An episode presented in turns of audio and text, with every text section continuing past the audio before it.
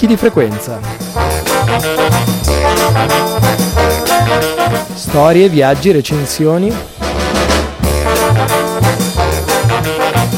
La montagna vissuta a 360 gradi.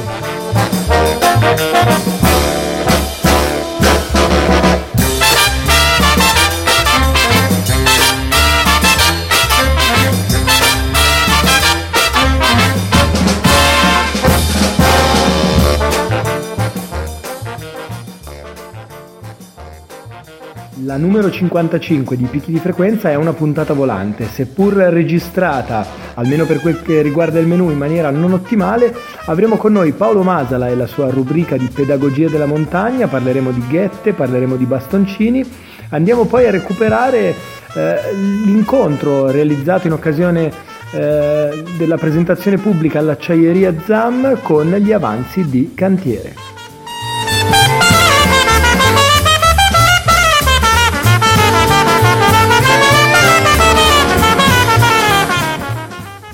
Lo anticipavamo in apertura, questa settimana non abbiamo la consueta postazione col microfono di picchi di frequenza, quindi bypassiamo bellamente le notizie della settimana, ma prima di entrare nel vivo della puntata qualche anticipazione, perché la prossima settimana con una rubrica curata e registrata da Luca Trada parleremo di artigianato di montagna.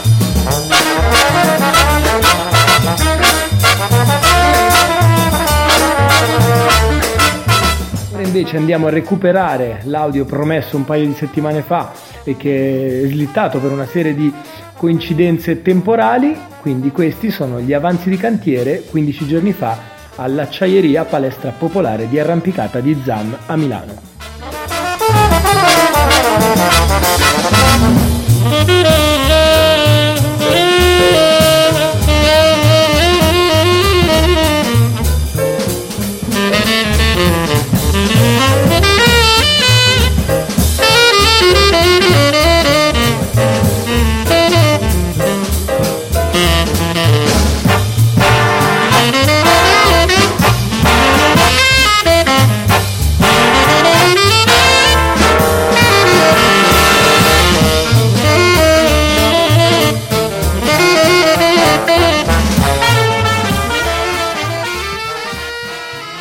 Da un incontro che abbiamo, incontro che abbiamo fatto nella, nostra, nella palestra che gestivamo in provincia di Varese, Sesto Calende, e era più o meno il 2001-2002 e abbiamo iniziato a valorizzare questi che sono vicino a noi, sul Lago Maggiore, e poi abbiamo cominciato a sentire proprio come esigenza anche quello di attrezzare delle vie. E dalle, dall'esperienza dell'attrezzatura di questa palestra arrampicata, sono solo monotiri, cioè vie da 25-30 metri, abbiamo cominciato poi a, ad aprire degli itinerari di più tiri, quindi un po' più lunghi, e sparsi un po' su tutto l'arco alpino, adesso cioè dalla Vacchiavenna, Valcodiera, eh, l'Ossola, eccetera, eccetera, Sardegna, eh, eccetera, eccetera. Siamo andati tre anni fa anche in Turchia, è stata una bellissima esperienza.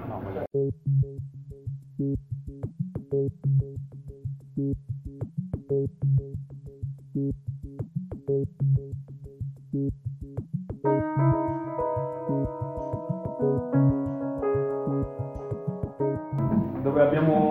sono state rare quelle dove abbiamo misurato proprio il limite della nostra capacità, secondo me. Eh, un po' per mancanza di tempo, perché secondo me quando fai proprio via al limite devi comunque eh, intanto avere un'altra testa, che nell'aprire via è fondamentale, la motivazione è la testa. E poi devi avere il tempo, cioè nel senso quando ti spingi, ti spingi sopra certe difficoltà e con i chiodi di protezione distanti devi avere un altro tipo di mentalità.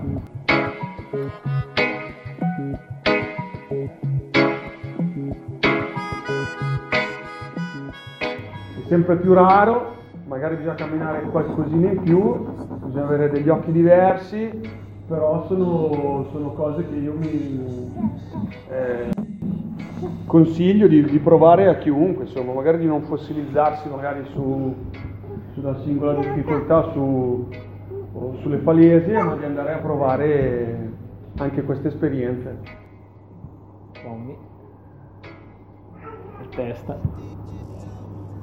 Vabbè, e poi niente, poi si è iniziato ad aprire vie lunghe, siamo un po'... Vabbè, questa qua si chiama Torrione Bernardino Giuliana perché c'era mio zio che poe- è stato un poeta, ha fatto la scuola di teatro insieme a Vittorio Gasman, eccetera, eccetera, ed era qua all'Istituto dei Tumori di Milano e un giorno di Favonio si vedevano benissimo le grigne e mi ha detto, eh Jimmy, però un giorno mi piacerebbe andare lì, e purtroppo non sono mai riuscito a portarlo direttamente e l'abbiamo portato in questa maniera.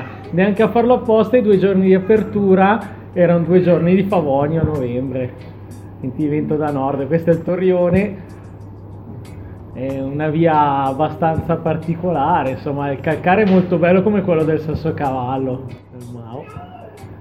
Eh.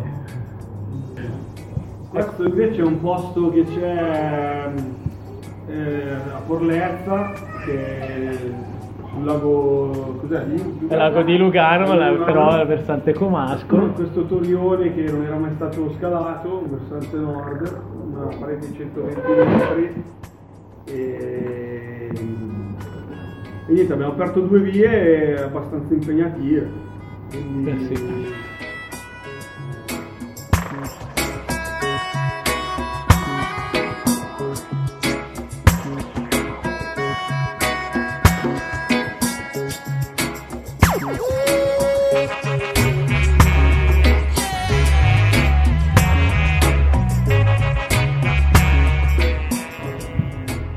Invece, che qua invece siamo sopra Novate Mezzola, la sentinella di Valcrodera l'abbiamo chiamata così, eh, l'essenziale invisibile agli occhi perché in quel periodo ero appena, nel 2003 io abitavo a Chiavenna e dicevo ma cavolo non è possibile quella parete lì, quella parete lì e sopra la casa del Rossano dell'Ibera e del Teo Colzada che sono due guide fortissime, anche due scalatori fortissimi, ce l'hanno sopra casa e non l'hanno mai tenuto in considerazione.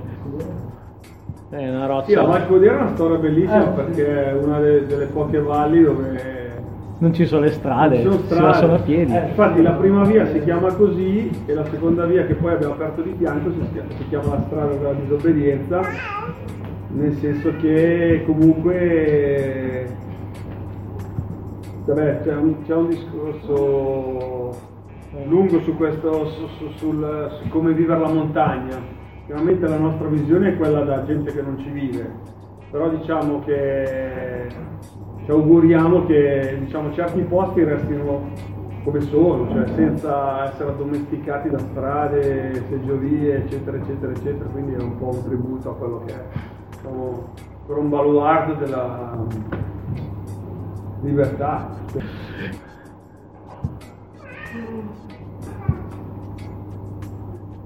Questo è un camino urfido, orrido, che Tommaso lo odia perché sono arrivato su in sosta questo tiro che avevo i crampi agli avambracci e non riuscivo neanche a recuperarlo perché dal male al dolore agli avambracci. E mi ero infilato dentro quel camino lì, avevo fatto un incastro, facevo il freno umano incastro di pancia esatto. che sono abbastanza grosso. Ho incastrato bene la pancia riuscivo a muovere le mani e le gambe così ero tranquillo. C'è, un, c'è un, uno spit in fondo a quel che eh, il Teo in, quando l'ha liberato si è rifiutato di infilarsi dentro, vabbè, l'ha fatto in Dulfer e lui quando è arrivato a, a, per arrivare in sosta, quando abbiamo fatto la doppia, gli è arrivato un sasso in faccia. E vabbè, e siamo dovuti scendere, eccolo qua, eh, cose che purtroppo capitano. Questa invece probabilmente, boh, almeno secondo i ripetitori, è quella che forse ci è venuta bella, estetica, particolare, eh, una via di 400 metri a fianco a, a una cascata. Vicino alle terme, che non c'erano ancora. Non c'erano ancora, sì. Tinta, tinta. E niente, tutta prende dopo quattro tiri si attraversa la cascata e si fanno i tiri superiori. A guardarla dal basso non sembrerebbe, invece la roccia è veramente splendida, con questi squa- quarzi sporgenti E, e, poi bello d'estate perché comunque d'estate la mattina presto sei al fresco, quando arrivi in cima poi scendi che sei al sole e puoi fare le doppie direttamente le doppie canyoning eh, nel, nel, nel fiume, nella cascata e puci i piedi e ti dai una bella rinfrescata. Una roba un po' particolare. Questo è purtroppo dal basso non si capisce, ma ecco, questo è il tiro dall'alto, ma è un tiro veramente d'antologia, è un tiro di 6B spaziale, tutto su quarzi, è una roccia, se lo trovate asciutto non, è una roba che è veramente spaziale. Sì, sì, sì. Allora E che, oddio. Illuminazioni deportate tra le spezie nelle stive dei mercanti dalla fiera dell'est. Segreti e trucchi del mestiere per deformare la realtà, semplicemente magica, costantemente unica, eroticamente pudica. Ringraziamo per la loro disponibilità e lasciamo per oggi gli avanzi di cantiere perché come ogni settimana abbiamo una rubrica, quella a cura di Paolo Masala, introdotta da Martino Iniziato come i verbi che sto cantando, riflessivi, prendo colpirino e piango, metto a conto intanto canto, mentre si ridono, giocando a scacchi e scegliendo fanti regine e matti come me, nel silenzio più assoluto decidono, il solvente giusto per un uomo concentrato. Di nuovo ben ritrovati agli ascoltatori di Picchi di Frequenza e soprattutto a Paolo di Ape Milano e dalla rubrica Pedagogia della Montagna. Di cosa ci parli oggi Paolo? Sotto la carne con il suono vibra, parlando di notte la notte come lo scrivo. Buongiorno a tutte e a tutti, oggi come forse avevamo preannunciato parliamo di due componenti del nostro kit escursionistico apparentemente poco importanti ma vedrete che in realtà anche in questo caso modificano di molto il nostro benessere quando andiamo in montagna. Mi riferisco in particolar modo ai cosiddetti bastoncini da trekking, per capirci quelli che più comunemente sono visti come dei bastoncini da sci, e poi in maniera molto più veloce le ghette impermeabili. Prospettiva di Escher, parlami da un'orecchia mia in fretta una mi esce. Partendo dai bastoncini da trekking, allora sono come ho detto questi bastoncini da sci, negli ultimi 10-15 anni hanno avuto un'esplosione notevole di utilizzo, anche perché eh, si è verificato che il vecchio bastone da montagna che si usava una volta, insomma i pastori... Quello del nonno di Heidi per intenderci. Esatto, insomma il classico bastone di legno eh, col, quale, col, quale, tutti quanti, almeno in giovane età, abbiamo cominciato ad aiutarci per la progressione sui sentieri, è stato sostituito proprio da questi bastoncini. Hanno una particolarità di essere scomponibili, fondamentalmente sono, tipo, sono telescopici, quindi quelli che io particolarmente consiglio sono quelli fatti in tre pezzi che si svizzano e entrano uno dentro l'altro, sono quindi regolabili, si, si, possono tranquillamente regolare in altezza e sono fissati normalmente con un sistema di abitaggio e svitaggio molto molto semplici.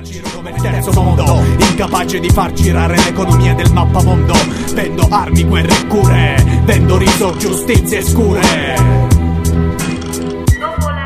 Normalmente sono costruiti in, in, alluminio, quelli più costosi addirittura in fibre di carbonio, ma non è il caso di andare a spendere cifre considerevoli per questo tipo di materiali.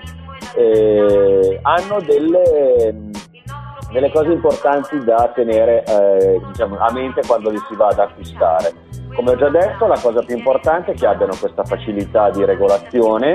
Eh, ve ne sono anche in due, in due, pezzi, ma io preferisco quello a tre perché è più facile da regolare e dà anche maggiore robustezza al bastoncino stesso. Eh, hanno diversi tipi di impugnatura, comunemente hanno queste impugnature di tipo ergonomiche che possono essere comunque di gomma o alcune magari con delle eh, coperture anche in spugna.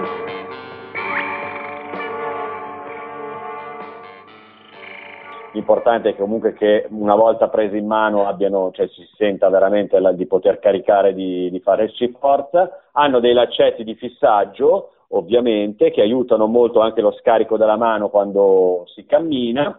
Una cosa più importante è anche però guardare eh, la punta, eh, deve essere alcuni di marche scadenti di modelli di poco costo hanno magari delle punte in gomma in plastica ma li sconsiglio vivamente. È una cosa estremamente importante perché è su quello che noi faremo forza durante la progressione quindi è sempre eh, auspicabile controllare che la punta sia o in acciaio o comunque in un metallo estremamente duro e resistente che sia appuntita eh, a questo a volte in, a, o fisso o intercambiabili vi sono delle rotelline che fondamentalmente servono quando la progressione avviene su terreno nevoso, possono essere più piccole di diametro, intorno ai 4-5 cm per la, fre- per la neve, fresca, mentre magari leggermente più, più larghe, intorno ai 7-8 cm per quanto riguarda la neve pressata, insomma neve che è già caduta da diverso tempo. Ovviamente questo è elemento imprescindibile quando si progredisce sul terreno nevoso perché altrimenti il bastoncino entrerebbe completamente dentro la neve e non riuscirebbe a fare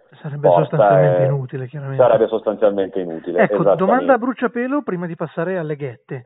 Eh, mm. perché mm, sembra una domanda ingenua, ma mi è capitato più volte di essere in escursione con amici che si interrogavano su questo tema. Quando tenerle più corte e quando allungarle?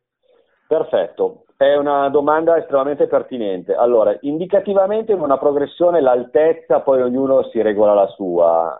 Teoria vuole che ci dovrebbe essere un angolo di 90 gradi tra avambraccio e braccio e impugnatura. Io tendenzialmente li tengo leggermente eh, più alte rispetto a questo perché personalmente mi ci trovo più comodo. L'importante è sempre pensare che il bastoncino va allungato in fase di discesa, perché ovviamente il corpo è sbilanciato in avanti e quindi nella differenza di pendenza eh, c'è necessità che i bastoncini siano più lunghi per appoggiare ovviamente prima del resto del corpo sul terreno. Quindi se si usa, facciamo un esempio, per una persona alta 1,75 m, un'altezza media del bastoncino sui 120 cm, è buona regola in discesa magari portarlo a 130-135 cm, ecco, magari poi non di più perché magari poi come dire, dà fastidio oppure magari in un terreno che non è prettamente esclusivamente in discesa o in salita, ma ha diversità di pendenze, questa cosa poi può creare problemi. È anche vero che dei bastoncini estremamente tecnici hanno anche sul bastone, oltre all'impugnatura, alcuni, diciamo così, più costosi, eh, delle impugnature di, di spugna che permettono proprio di poter impugnare il bastoncino non necessariamente dove c'è diciamo così, l'impugnatura formale al vertice del bastoncino, ma anche in sezioni intermedie del bastoncino stesso. Questo proprio per evitare a volte di dover continuamente cambiare la regolazione del bastone. Però ecco, tendenzialmente questa è, è la regola, diciamo così, base per quanto riguarda la regolazione dell'altezza, eh, dell'altezza del bastone stesso, appunto a, presci- a, in riferimento al tipo di pendenza di terreno che si sta andando a percorrere. Perfetto, andiamo alle ghette.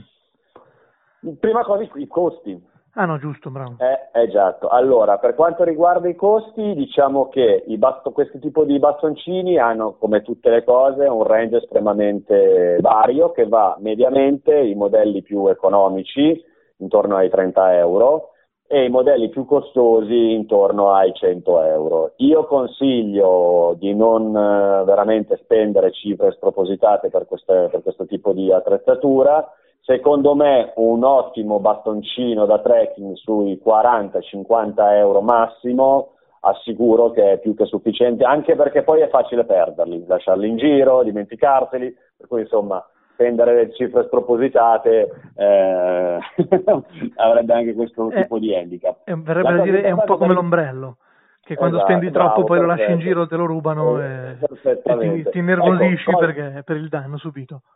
Cosa estremamente importante è utile ricordare l'importanza del bastoncino perché è stato ormai accertato che mediamente si ha durante la progressione, soprattutto in salita, uno scarico di peso a volte anche intorno al 30% e a livello di peso anche intorno ai 5-7 kg rispetto al peso complessivo del nostro corpo e del nostro zaino ad ogni passo. Quindi è sicuramente un aiuto estremamente importante. È anche vero che chi ha delle corporature magari estremamente gracili e soffre particolarmente il peso sullo zaino, l'uso del bastoncino implica un movimento delle braccia e quindi come dire anche un, una leggera stanchezza per quanto riguarda la parte superiore del corpo che non viene invece usata magari per sostenere lo zaino con la classica posizione man- delle mani sotto gli spallacci. però è questione di abitudine, poi ognuno decide come eventualmente progredire. Ecco. Certo. A me a volte aiutano, a volte danno fastidio, insomma.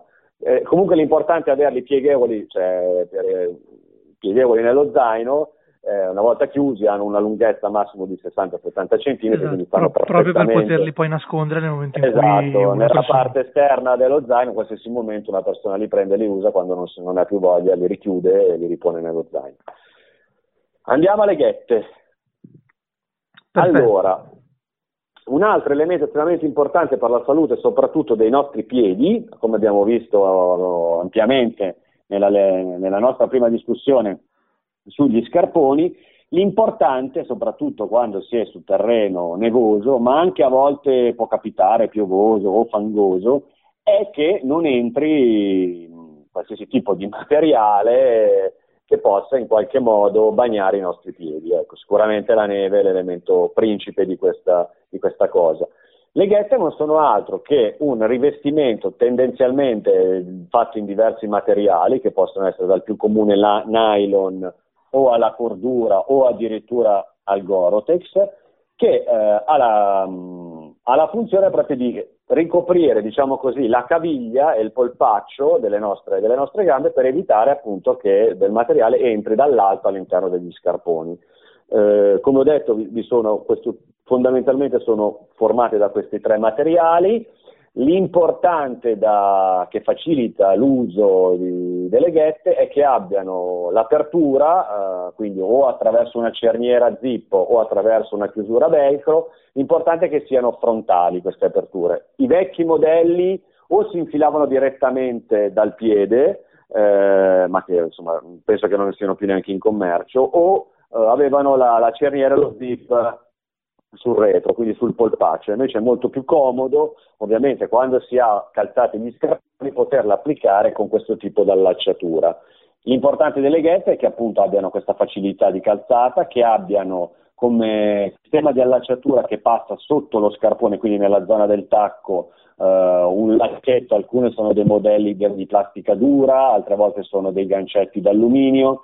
Uh, io personalmente preferisco quelli in, in, in gomma dura che siano possibilmente regolabili, quindi che abbiano come una sorta di cintura dei laccetti che si possono regolare. E poi altro elemento estremamente importante è che abbiano un sistema di fissaggio all'estremità superiore, quindi un laccetto o un elastico che possa tirare, quindi che riesca in qualche modo anche a fissare la parte superiore perché non scendano durante la progressione.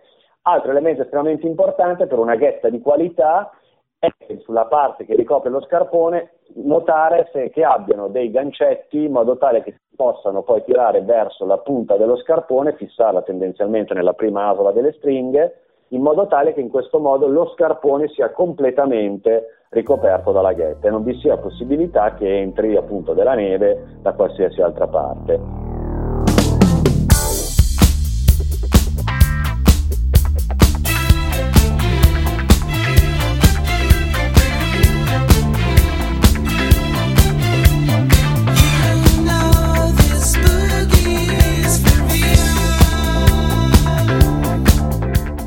Questi sono diciamo così eh, gli elementi più importanti per quanto riguarda la ghetta.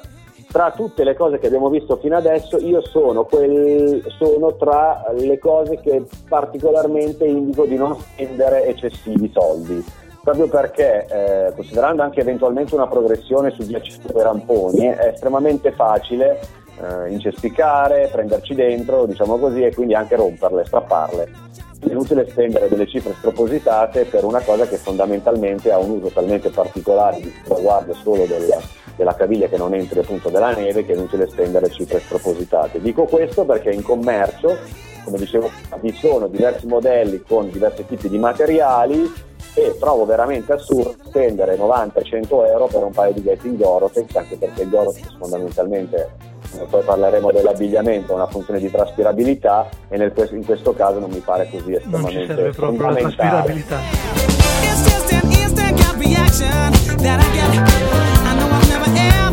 fondamentale. Quindi mediamente le ghette in commercio oggi come oggi, quelle in nylon secondo me vanno benissimo, eh, il materiale plastico nylon, i prezzi appunto come dicevo viaggiano dai 15 ai 90-100 euro e secondo me eh, anche il modello base da 15-20 euro va tranquillamente bene. L'importante è assicurarsi sempre a fine delle escursioni, ma questo per qualsiasi tipo di materiale che noi usiamo durante le escursioni in montagna, che siano poi adeguatamente pulite, asciugate e riposte in un luogo asciutto.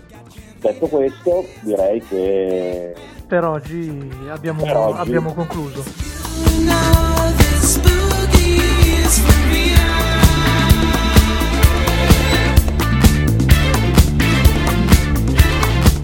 Preciso, esatto. preciso, utile e veloce come sempre il nostro Paolo, ma non per questo dire, non completo, anzi eh, ti ringraziamo, rinnoviamo l'appuntamento ai nostri ascoltatori alla prossima settimana, eh, l- vi ricordiamo che le puntate precedenti, quindi lo zaino, gli scarponi, eh, la differenza fra l'escursionismo estivo e quello invernale, le trovate sul sito della, di picchi di frequenza a monte.info e grazie di nuovo Paolo e appuntamento alla prossima settimana un ringraziamento a tutte voi e a tutti voi e magari dalla prossima puntata cominceremo piano piano ad esplorare l'universo abbigliamento con, la cosiddetta vestizione cipolla che ci porterà via non poche puntate secondo me. Perfetto, quindi dovrete stare ancora a lungo con noi. Grazie Paolo, alla prossima.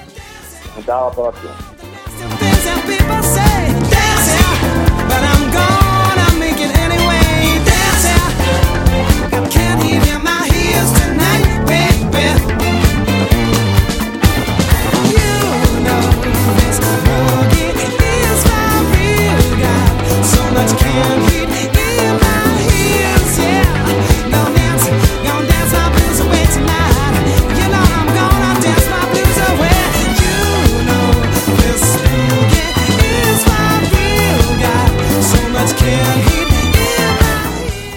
Puntata volante di picchi di frequenza registrata in maniera un po' rocambolesca eh, all'interno della librosteria di via Cesariano a Milano non poteva che proseguire senza un piccolo appello rispetto a quelli che sono gli eventi della settimana.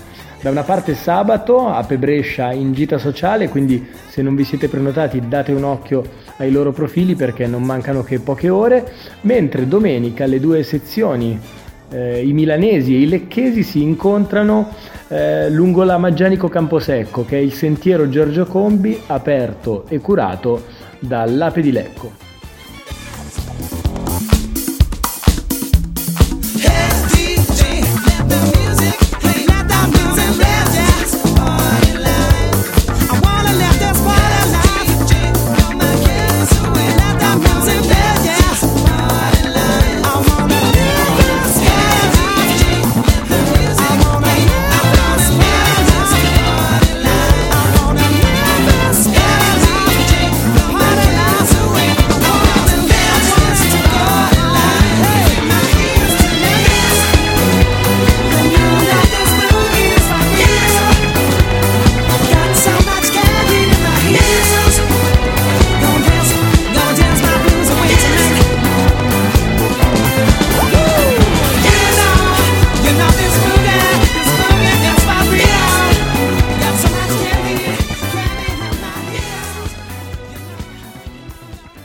Tempo del solito per ricordarvi tutti i canali su cui è possibile mettervi in contatto con noi, il riferimento come di consueto resta a monte.info, di lì oppure sui noti social media ci trovate. Potete segnalarci quel che vi pare, altrimenti potete ascoltarci venerdì prossimo alle ore 20 in punto sulle libere frequenze di Radio Onda d'Urto.